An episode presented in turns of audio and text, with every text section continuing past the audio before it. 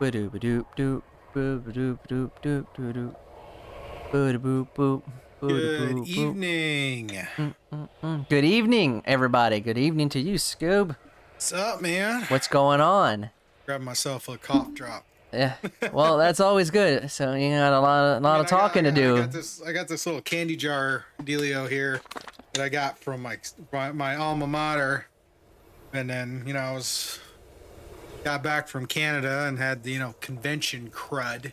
Yeah, the crudness that that pushed uh, that pushed you into a week of uh, Yeah, conundrums. yeah, yeah. So I had some convention crud. So I got a fresh supply of cough drops, which oddly that cough I've been fighting all year.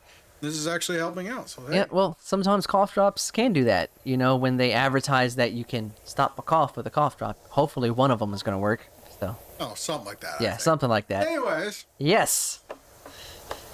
good evening and welcome to Scuba and the Rye. I, of Hi, course, am Scuba Steve and my co host, Mr. Rye Guy. Rye guys, right here, people. Focus. Focus. Here's our uh, mostly weekly uh, conversation about movies, games, entertainment, and life. Mostly weekly. That is So- true. We're going to set sail into some things. And Lots of things. Lots of conversations. can you believe it's been about a month? Yeah, it's it's been about a month, but you know, life gets busy. You Mm. do things, I do things, and that's what happens. Do a lot of different things. Yes. Like, um, I know I had to do some traveling. Yep. went up to went up to Canada for a work convention. That was uh that was fun. Um, looks like you've been uh, up to some things around here. So Yep. Not not not not no traveling like you. I only drive as far as uh, ODU campus in Norfolk, but you know it's still a drive. Other than school shenanigans, I went to a, a wine festival this past weekend with uh, my my cousin and friend. Uh, did some other shenanigans around the area, eating food. Um, the Neptune Festival was canceled, but not the sand sandcastles. Sandcastles were still there, so went ahead and checked them out. Uh, my photos for the sandcastles are up on the Book of Face. If you can find me, that's where you'll find me. And other than that, just sticking to my workouts, work, school, and whatnot. So, you know, keeping it real here and watching lots of movies. But hey, what's new there? Not yeah, really. you're always watching stuff. I oddly enough, I haven't been watching a lot of movies, but I've been um, doing a lot of audiobooks. Okay. Any any any good recommendations? Yeah, I'm actually been plowing through the Dresden Files. Okay. Jim Butcher. That sounds like spy espionage. Am I wrong? It is and it isn't. Okay. Um, it is uh, the the Jim Butcher Dresden Files series is about is is kind of a fantasy mystery. Okay. Uh, you have uh, Harry Dresden, who is a wizard Okay. who works as a private investigator in New York, or not New York, Chicago. Chicago. He works as a PI in Chicago, and he's a part of the wizarding and and supernatural community. And his these books go through these various adventures and cases where some kind of supernatural element is having some impact. Something's kind of minor, something's kind of major, but it's it's this very large world. I think I'm I'm cur- I went through like five books back to back right now. That's that's pretty dope. Um, I think only there's only a couple left, and then I'm completely caught up on the franchise. Okay. So that's a thing. Um, camera's still kind of goofy. I gotta replace that camera. Is it doing the audio slowness? I think so. That's So- all good. Yeah, I think it's doing something. Maybe it's because I'm trying to record at a higher fidelity. hey, you know, high frame rate for the high guys. Right? You know, we have to look pristine for you peoples, you. So, but it's all good. Yeah, or it could be the phone I'm using for my camera is uh, finally starting to uh, not be able to keep up. Maybe it does happen that way. Technology starts to age after some point, so Yeah. it happens. I mean, this is an iPhone 7? Yeah, aren't we up to 14 as of last month? Am I correct? Maybe. Maybe. So that was that. So that was like seven generations. Um, okay. Yeah. Point taken. It's time to replace it with a new camera. Yes, but you were talking about getting new cameras, so Yeah. I was, I was because uh, the Canada, the Canada trip, um, and that's where I really was pow- powering through the books because I listened to a uh, a Horus Heresy book for Warhammer 40k, okay. uh, the uh, Thousand Suns uh, book, which was really great because our friend uh, Penumbra is big into the uh, Thousand Suns as far as Chaos Marines okay. Um, the immortal prophets, the Egyptian prophets, um, kind of deal. So this was a story talking about their kind of rise and fall uh, and whatnot. So I found it very it was it was quite a quite a fun read.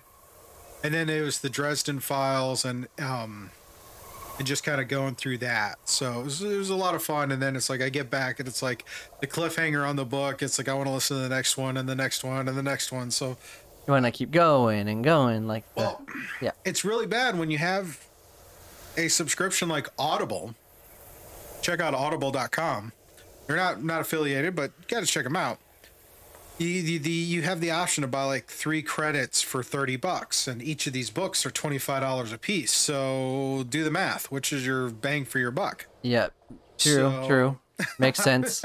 Do what you need to. So uh, normally I get one book a month, but I decided to, you know, buy six credits and you know pick up a stack more of my my books that I'm trying to chew through. Okay. Well, So- that's always you know, if it works, it works. Yeah, so I mean, a buddy of mine from Balak Airsoft uh, refer- suggested the Dresden Files books, and it's just you could act. I think this would be interesting for you as a writer because he was a he- his first couple of books. His first, you could you can see over the course of, I'm on book thirteen. No, I'm book twelve. Right? No, twelve or thirteen you can see the evolution of the writing style Okay. and the quality of the writing from the first book all the way through these 12 books. And one of the ones I listened to is a, a 0.5 in the series because it's actually an anthology. Um, because as as he got better at writing and, and, and became more more well known in the genre that he writes in, he was asked to contribute stories and novellas to other anthologies that had a different theme. So it was very great because it's called the Case Files, Okay. and I, I really think because this one, especially if you're because you're into writing, so I think you'll Yeah. you'll like this one. At the preface of each one of these stories, he explains the background for writing the story and how he had to take his world with Dresden and then write a story that fits the theme of the anthology and then drop Dresden into it and pretty much just sit back and watch it burn. well, yeah, sometimes you got to do that. but I think it's an interesting exercise, especially if you're and I, I I think that's really great as far as also from a from a tabletop perspective as a dungeon master when you try to weave your story for your players you have your world lore and everything and how do you how can you take different themes like one of the themes in the anthology was uh had to deal with marriage Okay. and so he so as part of his research he researched kind of the uh kind of the the old traditions of the honeymoon and scandinavian lore and whatnot another one had to deal with birthdays Okay. And so it's like for that one it was a challenge because harry the, in, in as you read the books harry doesn't celebrate his birthday. He doesn't have any family. So he, he's kind of this whole birthday celebration thing is awkward. So it's like he decided hey you know what? How about a birthday for somebody else? And then harry has to kind of kind of be a part of that conversation Sounds very interesting. so that was the premise Okay. and then we throw in a mall that gets destroyed by vampires and all this fun stuff. So you know, I mean, Yeah. it, it's the, one It's of the things. twist. The twist, my friends. Yeah, know. and I, it was the two of them. Uh, the two stories I liked the most were the novellas. One of them was told from the perspective of a whole different character. Okay. Actually, both of them were told from a different perspective, where Harry was in the first one, Harry was a side character, not the main character. And in the other one, he was. He, it's like the. It's like this novella takes place like literally an hour after the events that closed off one of the books. So it's like these little these little extra bits that kind of throw in to really bring out the uh, the world, which I think is great. Great fleshing out. Great kind of idea of doing one shots in a larger larger story and larger world. So Yeah, it's always good to see you know creative bliss to happen like that, and you can just spin your characters into different settings. Yeah. Uh, Yeah. it's it's good writing is so hard to find. yeah, it is. Um, like me, I've been working on another story. I did get inspired to actually almost finish the next story book I'm working on, but you know, it's always you hit the wall, and you have to think of other things. But what I do is like I just jump to a different character or story that helps me trigger for another character and story back on the original story. So you know, Oh yeah, yeah. gotta so, gotta jump between things to keep the brain fresh on stories. Definitely. Yeah. and uh, it's just so much fun. I think and the thing is, there's also that point where things get cheeky. Yeah. Like there's a whole co- there's a whole dialogue, and th- th- th- Cheeky. there's a whole dialogue in one of the books where Harry is talking to his assistant, and he makes a Spider-Man reference, and the assistant's like, "Yeah, well, it's a big, wide, multi-universe, so hmm. there's some place where Spider-Man exists and you exist, and More than likely. you one universe you, one universe Spider-Man." Now here's where it gets cheeky. The fact is that Jim Butcher wrote a Spider-Man novel. Hmm. So I'm thinking Interesting. I have it on my wish list. I'm thinking that about this book that this conversation takes place came out roughly about the same time as the Spider-Man book that Jim Butcher wrote. Hey, it could be a coincidence. You I know? think it's going to be hilarious when I read the book. It's like now I see, I see my friend, my friend. See, uh, what ties right back. We were talking about multiverse and Marvel and all that, and here we're finding an example of it in literature. It's Yep, great. it happens. You know, good writing can do that, or bad writing. It just depends on how it falls into place. Yeah, speaking of bad writing, I'm sure we're going to get into that for just a few minutes with some of our movie reviews. Mmm. Ah, but- foreshadowing a little bit. But Mmm. before we get into that, we want to take a moment and do a shout out and a thank you to Sirenscape. Shout out. Sirenscape is a uh, web is a, is a collection of soundboards and audio files you can use for your tabletop gaming experience. Since it's October, we're gonna go with a ho- with a horror themed, Halloween themed background noises, which I'm sure you're hearing. Woo. Yeah. And you know, go check it out. They cover a wide variety of stuff: sci-fi, fantasy, modern, old age. Great stuff to bring a little extra ambiance to your tabletop games or your if your role-playing game experience. And they have a web-based player and an app player that you can download onto your mobile devices or play via web browser on on your computer. And if you're doing still doing virtual games, you can share that web player, the, the online player to your other players where they can all listen to the ambiance as you tell your story over video conferencing. So go check it out, sirenscape.com. Check, uh, check out all those cool things and uh, link in the affiliate link in the description. Uh, but yeah, gotta Yep. get a shout out to them. Three years, three Yeah, plus years yeah, in a. Check them out. Always good music from them. Always Oh, good yeah. variety. Hilarious stuff. Yes. Yes, indeed. Hilarious more than some of the things I've seen, but, you know, it works. It works. Yeah. See? Throw those extra sounds. Gotta love it. Alrighty. okay, so let's uh speak let's talk about some bad writing with Let's talk about some bad writing, shall we? some bad writing with our movie Yeah, reviews. yeah. So we're going to do. Uh, it's been a few weeks, and you know I like to watch a lot of things. So we're going to rapid fire in a few others and spend time on the better ones, or at least horror theme, if you want to call it. All right, well let let's start off with uh the the anime that you got cuz that's like that came out a while back. Yeah, it came out a while back, and I decided, hey, I wanted to watch it because it actually dropped on Crunchyroll, so it gave me a chance to watch it at home. I missed it when it came out, but it's called Jujutsu Kaisen Zero, and it's actually a prequel, which is based on a manga of the same name, which is a prequel to the regular series Jujutsu Kaisen. So what this one does, it doesn't follow the main character of the series. It follows uh, another character that is part of the school called Yuta Okkotsu, who's voiced by Megumi Ogata uh, from uh, Japan. And basically, in the Jujutsu Kaisen world, it fo- uh, the whole idea is that you have these um, cursed spirits where you go to this school and you learn how to control curses to be able to cleanse them. And what's unique about this particular character, uh, Yuta, is that he is actually po- possesses a powerful cursed spirit. So, through circumstances, he is forced to go to the school, which is known as uh, Jujutsu High School, uh, which is one of the two schools that teach you how to do um, exorcisms and cursed spirits. So, pretty much this movie uh, is a prequel to the series. It does a good job of highlighting the greatness of the series, both the lore, dealing with all the cursed spirits, setting up all the ancillary characters that are from the series, but not the main character because it takes place before. But it also highlights uh, great action, great animation, great anime, and it does a great understanding of you know a few things in the series.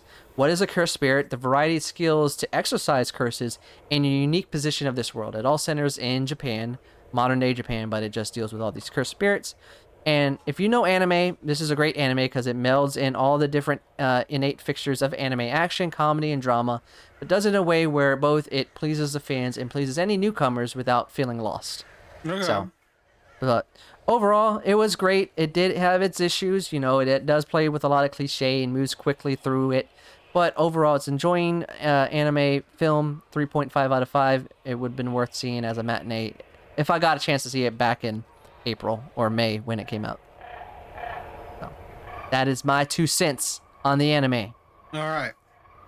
Now, Let's get on to it. let's do it. All right. What do we got on deck? So what we have first is Amsterdam. Amsterdam. Yes. Love and Murder, Friendship, Conspiracy. Uh, this one, I been kind of out of it with my traveling and whatnot. So tell me about this one. All right, so this is the latest from David O. Russell, writer and director. If you know this name, uh, David O. Russell, he's done some great movies in the past. Um, uh, The Three Kings, um, The Fighter, and Silver Linings Playbook, just to name some three like really great films that he's done. And like all those previous films, what he does is he does a his stories all focus on creating moments of realism through the dynamic of uh, relationships. So he focuses on character and dialogue, and that's what makes his movies great.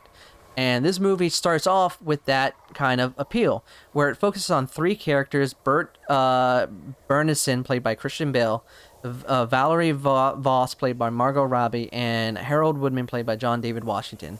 Um, and basically, uh, they meet after um, World War One, and they form a friendship pact in Amsterdam. Uh, title of the of the show, and that sets the stage for the present day, where um, uh, Bert and Harold get uh, caught up in this murder plot that is tied into a bigger conspiracy to uh, dealing with uh, overthrowing the government, alluding to fascism, and a lot of other things that might be leading into the next Great War. Um, on the plus side, what this film does great is that in at least two thirds of the movie, like I mentioned before, um, he does a great job. David O. Russell does a great job of directing characters, dialogue, and friendship. Um, what I call this is frenetic storytelling, where it's a loose plot thread and you're just focused on the characters getting through all this antic and all this craziness that's happening with them with no explanation, which is, if you do frenetic storytelling great, it can be great. Um, but what he does, he, he outsmarts his own self, and the movie falls apart in the third act because instead of just focusing on the characters and focusing on that craziness that ensues on the journey, he wants what happens is they try to wrap everything up, and you start introducing all these characters just for the sake of plot and for the sake of uh, character development, uh, not character development, but plot development, and it just convolutes everything, and it takes away from that enjoyment of that friendship. So the third act just pretty much falls apart, and it just makes you kind of like look at the writing and just makes you see a snore fest because it just becomes a bore and just very just uh, cheesy by the end to the point of just not redeemable. So, yeah. So that's what I got on that one. So Alrighty. three out of five. It's I gave it a three out of five because it was still worth seeing because of the three characters. So Okay, so character actors notwithstanding, but bad writing. bad writing. Speaking of bad writing, Don't worry, darling. yeah. Don't worry, darling. I know this was one you mentioned that you were looking forward to as well. Yeah, I thought this was kind of cool because when I think of when I seeing the previews for this one, seeing that this has got I can't even pronounce her name. Florence Pugh. Yeah, Olivia- from from uh Marv from the MCU. Yep. Black Widow and and, and Hawkeye. Yeah. and kind of the vibe and feel of this it feels like uh, another one of those like um pleasantville or the stepford wives it felt like it was another film in that genre. So it's like okay how can we twist on this whole mass cultism or what kind of twist is on with that? But you were saying this this is another one where it really kind of it starts off great but it just can't hold out till the end. So I will be PC as best as I can. Um, I'll give my rating right ahead of time with this one, just so I can go into explanation. Three out of five. Uh, it's still worth seeing in theaters for two thirds of the movie. Um, so the movie focuses on Florence Pugh's character Alice Chambers, who is living a perfect life, quote unquote, with her husband Jack Chambers, played by Harry Styles, in a 1950s styles kind of community. Okay. Everything seems great. Everything seems perfect because you have this community of people that's all working for a common goal, for a common mission. Um, and then you have uh, Alice and all the other uh, housewives that, you know, pretty much live in support of their husbands as they uh, focus on this mission to create this perfect community. And what you start to find out is that what everything seems is not what it seems to be. And you start to see this unraveling with alice and all those crazy things that are happening around her. And what happens is this community is out in the middle of the desert. It's led by frank played by chris pine. And which basically um, he's the de facto leader of this community and he's basically leading them to this promised land uh, so basically, what it is is that he wants to create a community where they fight chaos of real society with progress, and he keeps focusing on this idea of progress and living this perfect life and just living a dream. And once everything starts to break down, it starts to be fractured, and it starts to become like psychological, like what is really happening. And you start seeing Alice have these visions and start witnessing different things and start connecting the dots. And then the twist happens. And when the twist happens, all that kind of like alluding and all that foreshadowing, all that kind of mystery taken away is this is a cold or not, it pretty much introduces so much logical fallacies into the movie that when they try to explain things, it makes it even worse. And then it makes you even hate how some scenes were set up in the in the big in the first two thirds because Florence Pugh does masterful job in acting in here, creating suspense, tension, and just raw vigor when she's interacting with characters. But then once the twists happen, all the stuff becomes just forced dialogue for melodramatic sequences that it just leads to nowhere. And it has this ambiguous ending where I'm cool with ambiguous endings, but it just doesn't make any sense. And it's all because of the twist. And all that logical fallacies, it just ruins the direction because then none of the scenes make sense, none of the craziness makes sense, and now it just makes like you wasted your time. But because of all the setup and stuff, it's still worth seeing, I think. So it's all on that twist. The twist is either going to make it or break it for you. So.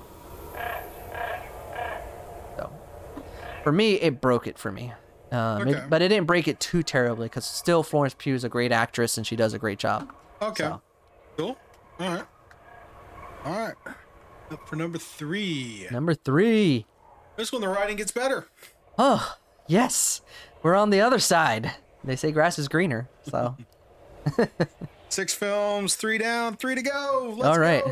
And we're heading into the better ones. Hint, hint. The Woman Queen or the Warrior Queen or the yep, the Woman King. the Woman King. Yes.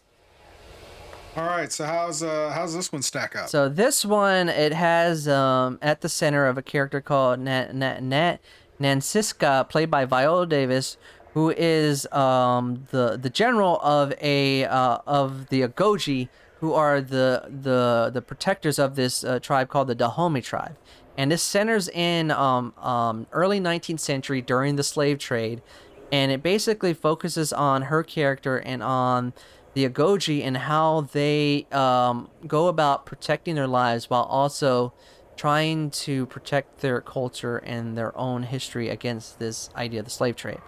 Uh, so what this film does is that it does a great job of doing world building while creating a central conflict with the slave trade while layering it in with a hero's tale. So it does a lot of things that are familiar, but does it in a way that is unique and visceral.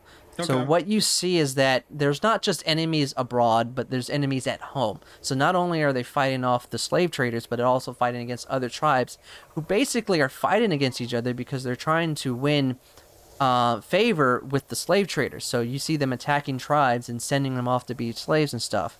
Okay, And- so typical, typical, uh, typi- typical for the period. typical for the period but what makes it so great is that is that through the dynamic of the the drama and the dramatic tropes there's realism in the dramatic tropes and it's ingrained in the characters. So everything from Nanisca to Nawi, uh, Izogie, and Amenza, who are all these characters, you, you really care and you find out the dynamic of why, what, and how they live in this tribe and what are they striving for, what are they trying to protect. It all has this sense of sisterhood, strength, and overall camaraderie, and it, it plays through thick and thin, and it shows a that warrior's hero's tale, but through a different light. Okay. So, uh, when everything converges on the third act, it's just very powerful and very emotional with the things that has to be done. And it's very, even though it's familiar, it's very unpredictable because you don't really know where the story's going, and you're just watching this, um, this Ago- the, the Agojie go through all this, all this turmoil to protect what they have at home. Ah. So overall, it's a riveting journey of the hero's tale. I give it a four out of five full price. It's definitely a fun watch, and it does uh, stay true to that tale while being something unique in its own right. Alrighty. All right, now because again, it's October. It's that time of year. Let's yes, it. it is that time for spookies. Ooh, in a way, I guess. So our first two horror films that we'll be reviewing this month, we start with the barbar with Barbarian. Yeah, Barbarian, um, uh, which is one of the horror movies that came out rec- recently, and this one, um, how can I say this? I can't really speak too much about it without spoiling it. And this is another one where it has a twist, but the twist plays into the groundedness of the right, Story. So, so how about this one? All right, how grounded is this in, ter- in the terms of the suspense? the suspense is that uh, so you focus on a character uh, uh, Tess who's played by Georgina Campbell and she arrives at this Airbnb who also has another character Keith who's played by Bill Skarsgård. So there's a mix-hap with this Airbnb in Detroit but they both decide to just stay together. And the groundedness comes in relationships and character so what this movie does in the beginning is that it sets up the introduction to the characters to the place in the conflict, but it does it so slowly and methodically that there's a sense of ambiguity of where it's going to go because it doesn't feel like a horror movie within the first 20 minutes. It feels like it's going to be like a relationship drama because you're focusing on Keith and Tess. And then what happens is that through some creative situational setups, everything is driven through frightful moments of of the situation, not typical scares. So it's watching through the characters' eyes on how they're reacting to the strange things, the strange things that are happening in this house and in this neighborhood. And what makes everything so great is that the characters aren't stupid. I'm going to just say it out. They're smart characters and they don't react in a very sloppy way to when things happen.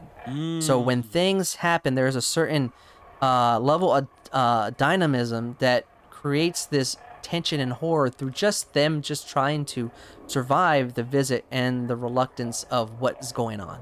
And then halfway through the film, what it does, it does two different things. It shifts the focus to another character, not going to say who or what, and then also does a flashback. So it does a present flashback in a way where it layers it adds in story threads that doesn't convolute it like Amsterdam and adds in a twist that makes sense unlike Don't Worry Darling where it adds even more girth to what's happening because when the actual explanation of the horrific stuff that is happening you have empathy for what happens in the third act so you you really care but you're scared at the same time and it's frightful to what happens by the end Okay. it's like a bittersweet ending, but you're so tense that it's just like it's finally over. so yeah, All right. So all four right. out of five full price. This movie is outstanding, and it just adds credence to that this year has been the year of horror. So Cool. All right. And our last film for tonight. smile. Smile. Yes. If you see it, it's too late. Yeah. If you see it, it's definitely too late. Um. so All yes. right. I mean, this feels like you know, Last House on the Left, or the the neighbors, the strangers, something like that, or maybe even uh, uh maybe also First Impression. Maybe this is a sequel to uh Nobody or whatever it was that last year.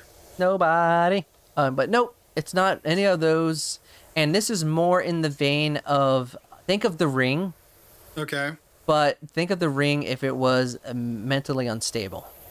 Is Um. it not already mentally unstable? No, not in the way that this movie does. So I love The Ring. It's one of my favorite horror movies, and uh, what this one does, it focuses on a, on Dr. Rose Connor, played by Sosie Bacon, who um, she is a psych doctor at a hospital, and she sees uh, you know uh, psy- psychiatric uh, patients. And then what happens is is that one of the patients, this is in the trailer, so it's not a spoiler. She witnesses a horrible suicide. So one of her patients kills herself in front of her but with uh, indicating that supposedly there is this creature or this entity or whatever that has been haunting her and says it's going to take her heart, soul, whatever. And then it kills her with that creepy smile. If you see the photo above us, and what happens is is that traumatic events start to happen to the doctor, and you don't really know if it's just her having mental instability or if it's actually truly an entity because what happens through the movie is that it's a very slow methodical pacing. And what you watch is this unraveling through a psychological kind of thread that you really don't know if it's truly an entity or if it's truly her because of stuff that's happened in her in her past. So nobody wants to believe her and you're watching all this craziness and all this uh, uh, stuff happening that the the threatening state of the experience drives this multi-layer approach where you have characterization that is deeply woven into the use of subtle camera movement, score, and art directness. This is one of the most best directed films I've seen to date because the way they use art direction in this movie to create tension combined with all the elements that um, you jump when you don't expect it and they they go against the grain of using common uh, jump scares and the, the the scares happen when you don't expect it because you don't see it coming. Oh, isn't that the best kind of jump scares yes because it's seen it actual it's actually you you don't have it. So i'll give an example. You have a movie you have somebody standing here and then you have this open area to the left of their shoulder and then you see think you see something pass and then they turn their head and turn back and turn their head. That's a jump scare or you look at a door and it's creaking and then when they go to reach it and something jump jump scare. They don't do this here. Everything's driven through the psychological through uh, confusing you with is she telling the truth? Is it an entity? Is it her own mental instability and that leads into one of the best third acts of a horror movie that i've seen in quite a while minus the black phone because it's still my favorite movie. Um, but it creates a dynamic when things ha- when everything hits the fan you don't know what to believe. You don't know if it's truly an entity or is it truly she's just dang lost her mind. So it, it's an ambiguous ending that actually makes sense because you don't know and that's what scares you is you don't know. And you don't know what will happen next for whoever that entity attaches to. So hmm. overall one of the another great entry into the horror franchise another horror and making a staple that 2022 is the year of horror. Four out of five full price. Okay. yeah. Righty. yeah. So this has been the year of horror. That's all i can say. Every horror movie i've seen to this date has been great. And my favorite movie of the year so far is still a horror movie which is black phone so. But um but yeah that's all i have in the movie deck. I have been watching a lot of different tv shows um, we can catch up on all those later um, i would recommend if you do like horror check out werewolf by night Yep. we'll yep. talk about that one next week. yeah so just to give you a hint check out next week ha ha ha gotcha people. I haven't watched it yet, so Yep. we're gonna wait till next week. we'll week. so save can it for next week, and that Night. one will be a po- uh, pod exclusive because I'm not writing a read for that, so it's going to be pod exclusive. Alrighty. Hmm. Wow. Okay, so we got through that. Yep. Um. So you said you've been playing some Earthbound? Yeah, I uh, the I have I, I have the basic subscription for the Switch Online, Yep. which gives me access to Nintendo and Super Nintendo games. And on the Super and and one day I happened to look and I because I've been really wanting to watch Earthbound again. Now, if if you're familiar with it or not, Earthbound was a game. It's a it's it's a, it's an RPG, uh, turn-based R- RPG. Came out in the '90s because I remember playing it on Super Nintendo. Um, but it's one of those you got the book, you got the the the strategy guide with the book because the game was so layered. Yep. That's And- what and I've I've you had to heard. do, right? Yeah, I've heard that before. And well, here's the thing though: if you were to try to buy a copy of it, you're paying almost two hundred dollars on average for this game because it had such a limited. It, it's so rare to find, so it's crazy. Okay. Um, but it's kind of a modern era, modern era ish RPG. It, it definitely has vibes like the early Final Fantasy and Dragon Warrior and, and all those games. So it's great.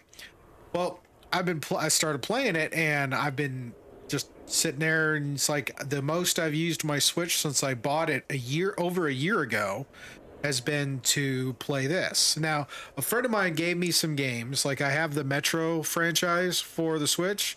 I did try playing that a few months ago.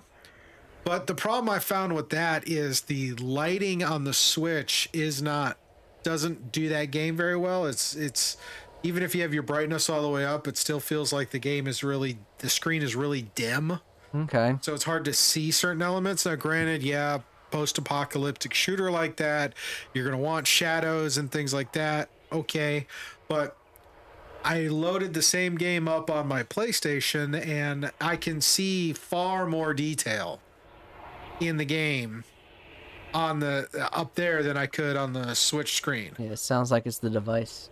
Yeah. So you know, it just goes to show you some game you, when you when you're when you're one of those people who have multiple consoles and multiple oper- options for playing games, This guy right here. you really you really have to it, you really have to start being picky about which console I play what game or what style of game, and what are my trade offs if I play it on this versus that. Oh yeah. So, but yeah, I'm uh I'm hours into it. I don't even track, but the, one of the, my favorite features of Earthbound is you can when you get into fights, there's an option called auto fight, which basically a lot, once you click on that, you can set the console down and walk away. It's going to continue going through the turns and continuing the battle until either the creatures are dead or you're dead. Well, that's good. It actually, you know, uh, gets you to get through the battles faster. So Well, especially when you get to the point, it's like because some fights you want to use strategy, but then when you level up to the point that you get to the creatures where it's like, look, I could just, just you know, muscle my way through them. Setting that auto and walking away and, and setting it aside. I use it to, I'll do that, set it aside, take a drink, check a message, something like that, and then come back to it. It's great. Yeah. Absolutely love it. It always makes things a little bit better when you have that auto on. I was telling my wife yesterday, it's like I played so much, I had to put the switch on the charger because the battery was done. Like, I've never had to do that on my Switch. I've never played that long. Yeah, it it it happens. Um, it happens. I haven't really been playing a lot of games. Well, that's a lie. I have been playing. I just have a variety. I just rotate through. I did go back to playing Lord of Rings Online, which I'm having a lot of fun, and it's been a long time. But you know, action RPG. Uh, what I'm looking at, which I showed you the video, which I didn't realize it came out. It's uh, called Stranger of Paradise Final Fantasy Origin, and I might get it at some point. There's another game that's gonna come out, but I'm hold off onto it till I see more uh, gameplay mechanics. As as that article you said mentioned gameplay mechanics, but Yeah. you know, Uh, uh, yeah, it's to Gotham Knights is on its way out. Yep. Uh, I heard some on my morning feed this morning from IGN, and they had it. It's it, the game is to the point. It's ready. It, it- they consider it its gold. It's gone gold. Now, what does that mean? Well, back in the day when they used to do physical media as the primary means of distribution, that status meant the game was ready for mass production for that media. Obviously in today's climate of 90 of a large percentage of it being digital media versus physical media Yeah. doesn't carry the quite the same context Because it's kind of there. we all know there's going to be day one patches that are almost as big as the game we all know this have you not played call of duty in the last five years yeah. Or anything insert game in the last five years I mean, oh yeah, what was it? Uh, Assassin's Creed, Cyberpunk. How many of them had like day one? It's like, oh, here's a twenty. the only game, download. the only game in the last last few years that didn't have that was Elden Ring. Elden Ring did not have a day one patch. Oh, Yep. cool. It literally had a complete game when you bought it, which doesn't happen very often. no, it doesn't. And what they did after the launch, they just added more stuff, more quests to do. So that's all they did. Yeah, I'm giving up on my camera, so I'm, I, I ordered a replacement. I'll have a new camera for next week. I went ahead and got that Elgato face cam, so I'll, we'll, we'll we'll be playing with that next week. But yeah, this uh this this one's dead because yeah. Anyways, moving on. It's So- all good. But moving on. But uh, the other game I went back to because again I've been doing I've been binging a lot of audiobooks, so I needed something to kind of occupy my hands. Didn't feel like painting miniatures because I felt sick, but I pulled up and started playing Minecraft again. really? So how's that going?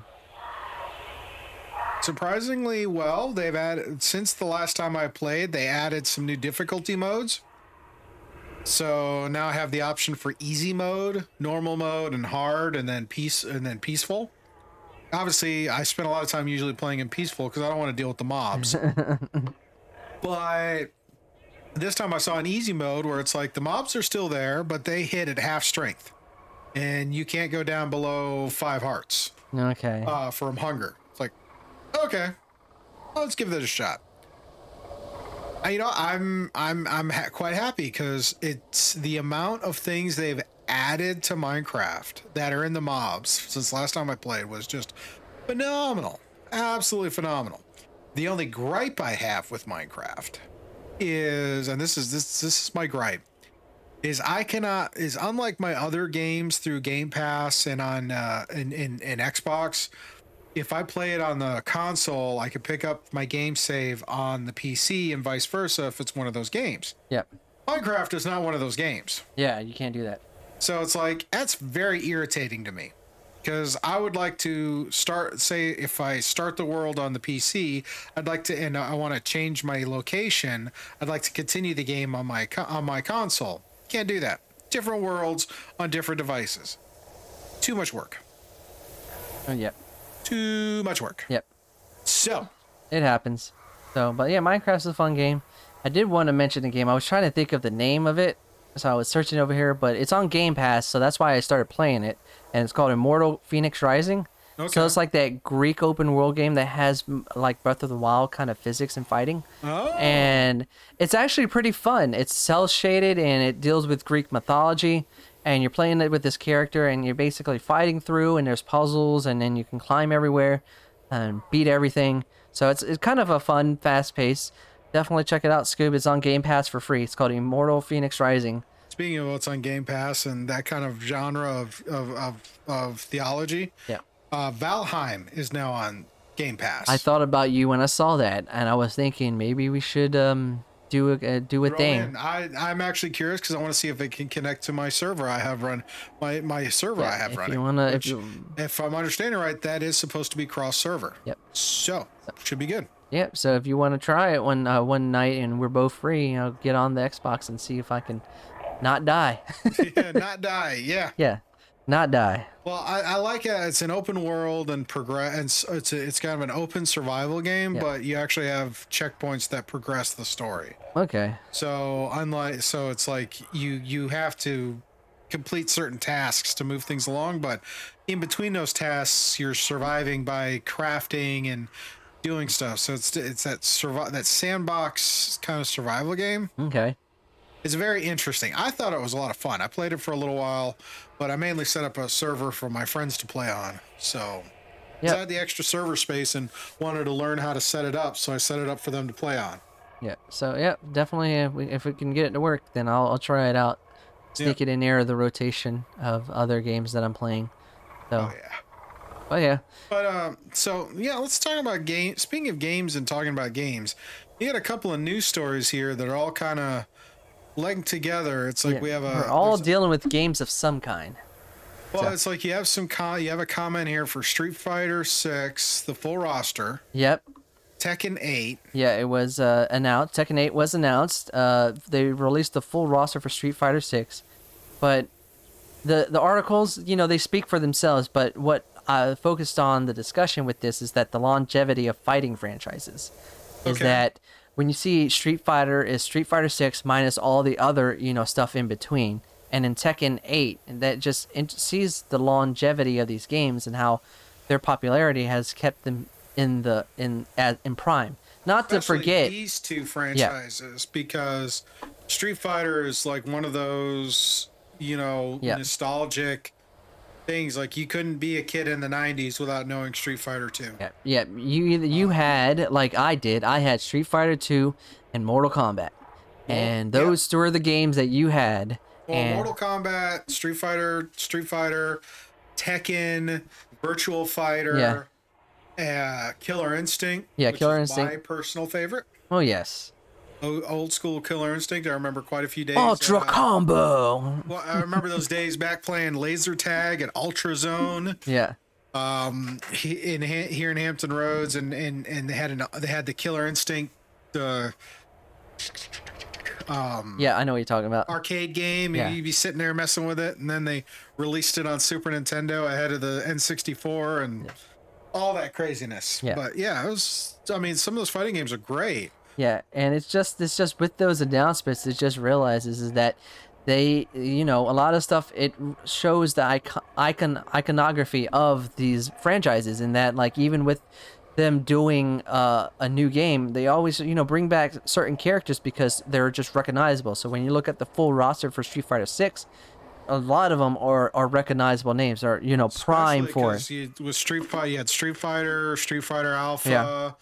Um, yeah, the, the, their roster kept growing Yeah, every few yeah. games, and they they, they did some redesign on the characters, like Ryu and Ken, Yeah. and, and, and different phases and whatnot. But you still have like your core Yeah. core group of them. Now, the biggest thing for me with fighting games is thinking about the story. Like yeah Street Fighter, Street Fighter, it's like that story is really kind of. It's like it, it's doesn't. It's not as heavily strong on the story as say Tekken, yeah. And way more so than than and and and like Mortal Kombat seemed to like have a loose story, but then they wanted to spend time developing the story. Yep. and it's like it wasn't a t- it, it and that's the thing you, if want to talk the evolution of these fighting games all of these games the story was very loose very loose. Like if you were not somehow like rummaging through the developers trash for their for the for the for the lore you really didn't know what was going you you could tell there was lore behind the game but they didn't go into it a whole lot of detail until they get you know three or four editions of the game in then all of a sudden they're dropping lore elements Yeah. and lore pieces and then it's like you get to like was it mortal kombat 12 or 11 yeah mortal kombat 11 and, and those last three games they really had a story that connected each of the games together but was still also like tying back to like early early mortal kombat so Yeah. it's like those things it's like it's weird because of the, the way the story it's like they're the story was there but it was more focused on the fighting and now it's the fighting because we we all know who these characters are and what they do regardless of what game you can they still have these these signature moves but now we're like trying to push the story along Yeah. So it's like it they improve not only on the story aspect, but you know they layer in um, different fighting mechanics into. So with the, each iteration, they added more different moves and different variety because you know with technology it improves the arena that they fight in. So you can use a lot of dynamic, especially with like Street Fighter. They add in like new special moves on top of the popular moves that you have, and then with Tekken, it's much more combat focused. So they introduce new variety and different ways that you can fight, and also keep building that roster in Tekken. I love uh, my favorite thing about Tekken is the fact that the a lot like Vir- which that evolved from Virtual Fighter if I remember correctly. the nice thing with Tekken is the fact it was the first one that really had that spinning combat area. Yeah. Like uh, Street Fighter and Mortal Kombat, early Mortal Kombat games, they added it later. Yeah. But it was the it was basically left right left to right or right to left was your fighting area. It didn't change too much. Mortal Kombat a- added an element where if you did something just right, you could change the area for a for a finisher. But Tekken was the one where it's like, okay, I'm going to roll left, and then you watch the actual combat square rotate Yeah. as you worked around. So it was one of the first ones that I that I can that I remember seeing that actually had that Yeah. three dimensional space for fighting in, a lot like how Virtual Fighter did. Yeah, Virtual Fighter had it. Tekken started it. Uh, Dead or Alive was another series Oh, that yeah, that incorporated another it. one. Yep. Soul So- Calibur, Soul Calibur was Smash another. Brothers. I mean, Um, another one, which is I call it uh, under the radar kind of fighter, which I liked a lot, It was called Guilty Gear. I don't know. It's a more of an anime cell shaded fighting game, but it was very fast paced and frenetic. so oh, it was oh, in. Hey, we're talking We're talking now. We got to talk about Capcom. Yeah. Capcom verse whatever. yeah. Capcom Capcom. verse mm, yeah. whatever. Yeah. I Marvel versus Capcom. Insert number. So. yeah. So, but yeah, it's just uh just a good discussion when the release of these games coming up. It just shows the strength of, you know, familiarity, but the longevity comes in how they you know evolve both the story, the characters, the fighting dynamics, and also incorporating new technologies. Because one of the big things with the new Tekken game is that they're using Unreal Engine five, so the realism is going to be even kicked up a notch in that game. So the next thing we got here is the Toy Hall of Fame. Yes. of 2022. uh yeah 2020 uh yeah 2022 so we've we've uh come about this toy hall of fame starting from the last couple of years and every year they have you know nominations so this year they have some finalists coming up and they actually have a link that where you can vote on them Um, we'll put in the description. Yep. So the games that are up for finalists this year is uh, Bingo, Breyer's Horses, Catan, and uh, just to add a little tidbit, which I found out this week, is that Catan is actually getting a video game. Yes, So- it's coming to console. Yeah. So Lite-Brite, uh, Masters of the Universe action figures, Nerf Toys, Pinata, uh, Phase 10, uh, Pound Puppies, Rack-O, Spirograph, Top. Yeah, that's it. Those are the finalists. Light Bright. Lite-Brite. Oh Yeah. my gosh. Who can't forget about Lite-Brite? So Hound puppies. Whoa. yeah, that that brings you back, right? That does. That does. So uh, Nerf toys was big when I was a kid. Um, uh, but who do you think? If you look at these, who do you think? Just say three that are going to be definites. Just Oh. three. Masters of the Universe, Pound Puppies, and Lite-Brite. Done. No Okay. need. We're good. Okay. I say I say Masters of the Universe. I say Lite-Brite, and I'm going to pick a dark horse here. Uh, Nerf toys. Okay. Nerf toys is universal and it crosses generations. Oh, no, no, no. Remember, it's Nerf or nothing. Yes. Boom. and we'll put the link in so y'all can vote. I think you can still vote. I don't know. Hopefully. All right. Well, At the time, you could. So who knows? But if not, and this makes a reason to go visit because we were talking about this museum before, the Strong National Museum of Play, which is Oh, up in. Rochester, uh, New York. So Well, that and uh, you know, the it's looking at these and looking at the nostalgia they bring in. It's like, you know, what's making these kind of memorable? Pound puppies because it was a stuffy, it was a cartoon. There was like a little story when you got those. Yeah. Masters of the Universe. I mean, come on. What what which what '80s cartoon did not? if you were a boy in the '80s, line. you had action figures, or any generation, you had action like figures. The, he, the, the He-Man, Masters of the Universe, Lite-Brite. I remember that constantly being on the TV, where it's like you had the little light thing and you poke the holes in, like Battleship, and create a character. I've never played Settlers of Catan though. Yeah.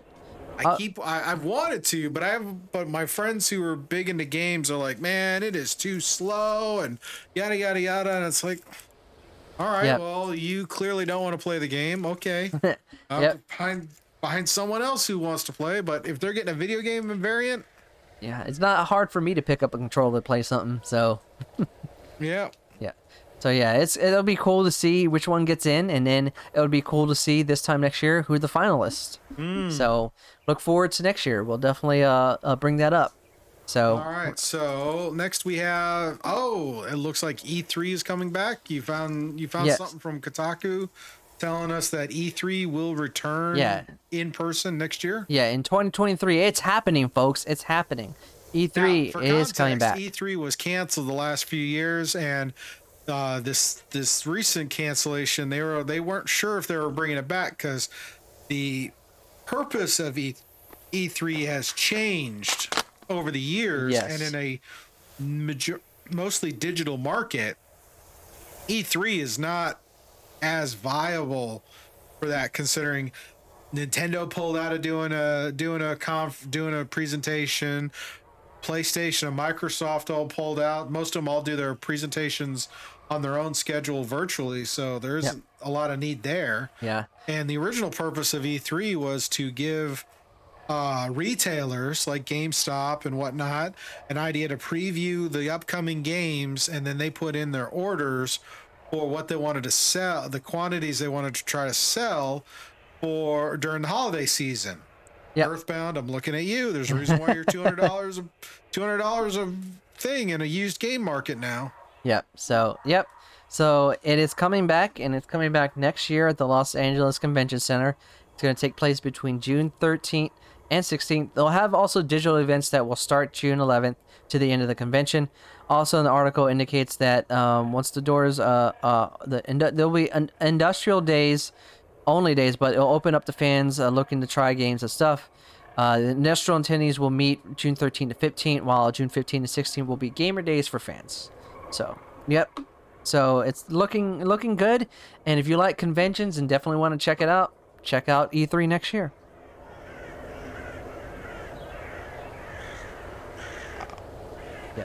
Alrighty, so that's there's an interesting one, and another bit of gaming news. Womp, womp. I gotta find that sand trombone. Where is it? There it is. There it is. Do it. You got it. Wah. We gotta talk about that because it has been announced that Google will be ending the Stadia. Yes. So it's been announced also through Kotaku, as the article states, quotes, is shutting down its video game streaming service Stadia on June, uh, January 18th, excuse me, 2023. So Which you know, it's kind of nice because the, they're they're letting the they're not char- charging for the subscriptions. nope. They're gonna let you play until they shut off the servers, uh, which is very nice.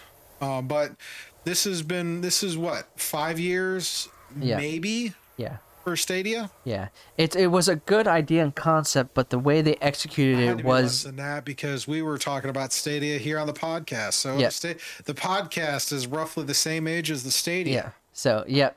But So- we're gonna last longer. yes, we will. We'll always have something to talk about. But unlike uh, Stadia, Stadia is a it was an interesting concept and was something to dabble with because it is a, a different way to game. You know, using cloud base mm-hmm. and in your controller. But the thing is, their execution was done poorly. Not only did you pay for a subscription and stuff, but you're also paying for games. No, yep, we all pay for games, but these were like three four year old games that people have already played they didn't really have anything new to garner people to come to their selves um, they're still going to use the technology with other platforms they have like youtube and other parts of their business but the consumer facing app which is stadia it's getting pulled down and they're refunding all the purchases that people had on there so that's a good thing I guess. yeah, that's that's that's pretty decent marketing stuff. Yep. And refunds are expected to be completed by mid January. And note that while Stadia is dying, quote, the tech behind it will still be available to industry partners for other joint ventures. So the technology is there. So, you know, I'll give them props to at least trying it, but execution wasn't there. Hopefully, another group or working with other people can actually develop that cloud based thing, which you have it with Game Pass right now. So, which I use it a lot. So. Yep, it's there. The potential is there. It's all about the execution, people. All about the execution. Alrighty. Yep. My through my my voice is almost shot. We- Or and right there, we we feeling good about how we are. We want to hit these. Uh, yeah, but these are quick hits, so I can definitely run through. Uh, if your throat's drying down, I can uh, let me water up real quick. Yeah, well, drink up, drink up. I've been talking all day because I've been training all day. So All right. Well, I am used to it. Our, our, our fir- got some interesting odds and Yeah. ends, and odds and ends are things that Rye finds on the interwebs Yeah. that we uh, give our opinion. Yeah. Uh, for me, nine times out of ten, it's going to be my gut reaction Yeah. to the which is headline, and which the- is perfect. and there. So uh, we have our first one. Yeah, first one. First trip to the beach. Yeah, this- At what age? Well, yeah, what age was it? So this is out of our local affiliate, WAVY News, and a North Carolina woman is celebrating her 108th birthday. Not only is she celebrating it, she crossed one more thing off her bucket list. a trip to the beach. Yeah, she's never been to the beach until she visited back in early sept- uh, mid September with her family, and she got to visit it on her special day. Oh. So, I've never been to a beach. 107 years old and never been to a beach. But you know, you gotta. I can't be biased. Yes, I live here, so I'm used to having the beach. There's some people that don't. So, but it is awesome when you are able to cross something off your bucket list. So, Alrighty, next up we have uh, the world record for milkshakes Yeah. from Arizona. yeah. So as reported in FoodAndWine.com, there is an Arizona drive-in that not only makes one, but two. How many milkshakes? 266 different varieties of milkshake to break a world record. Yep. I mean, if you're gonna do it, go big or go home. So it's uh this happened um uh, uh, this is a place that's located on Route 66 in Seligman, Arizona, and since 1953 officially set the Guinness World Records for largest display of milkshake varieties by whipping up that 266 different flavors over the course of about 75 minutes. Wow. In, in, in little over an hour, you can Yeah. have 266 flavors of milkshake. Yeah, and it took about 20 quote took about 20 or 30 employees working together to make it happen.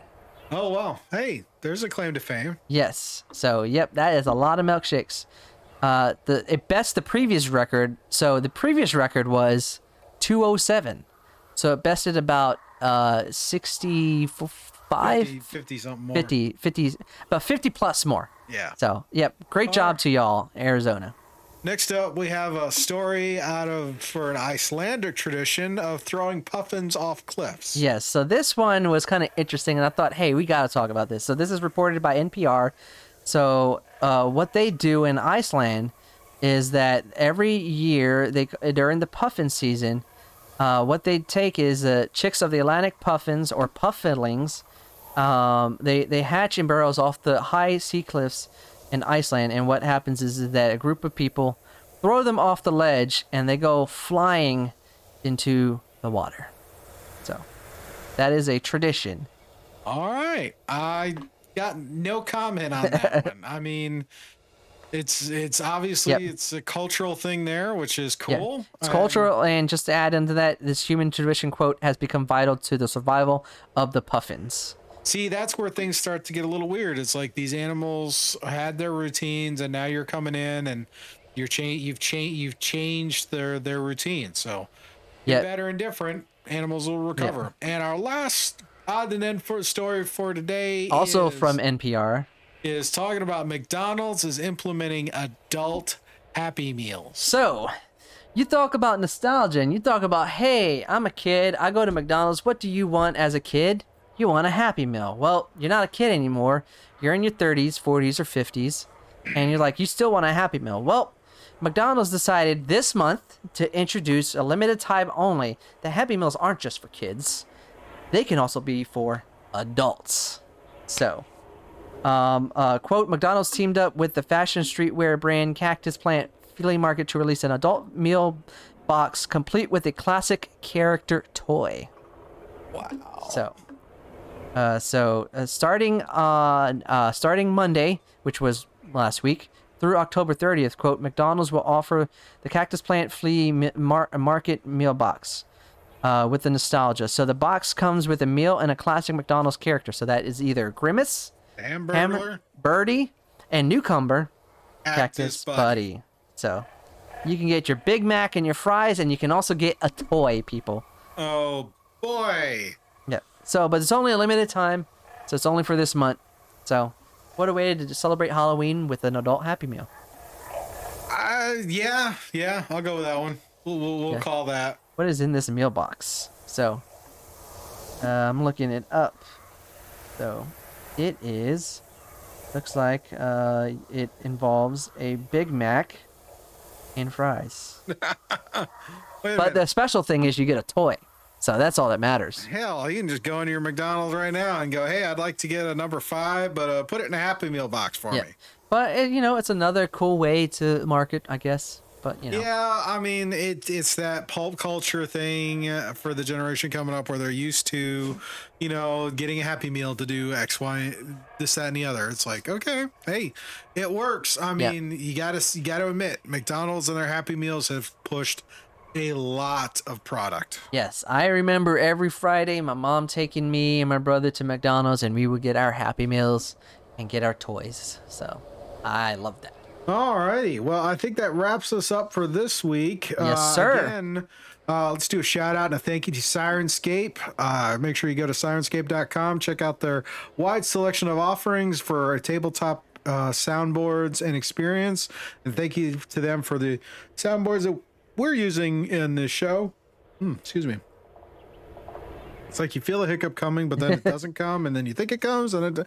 Anyways, also, hey, if you're enjoying this stuff and you want to support the show, please leave us a review, leave us a like. Like, thumbs up, people. And if you're checking us out on the YouTube, again, I apologize. My camera apparently is dying. I will replace it uh, this weekend. Whoa, damn cat. Uh, in the meantime, definitely go through and click on that like, subscribe, hit the bell if you're new. Yeah. Feel free to leave a comment down below. Tell us who your favorite nostalgic toy or what do you think a adult happy meal should entail. Um, thank you again to Rye as always for coming to hang out for another night. We had wings and then talking about our talking about our stuff. Uh, thank you all of you for watching and listening. Like I said, please like, review, share it with your friends, spread the word, spread the good word about Scuba and the Rye. Spread it, people. And Spread it. If you want to do more, we do have a Patreon. You can go to patreon.com slash scuba studio and uh, consider being a patron. Uh, get some info and updates and check out some past uh, past past things that have been going on. Now it's been really quiet right now with work and travel and all that stuff. But uh, check it out. Alrighty, and uh, with that, we're gonna call it a night. You have a good one. Stay safe, and we will see you next week. Peace. Bye. Bye.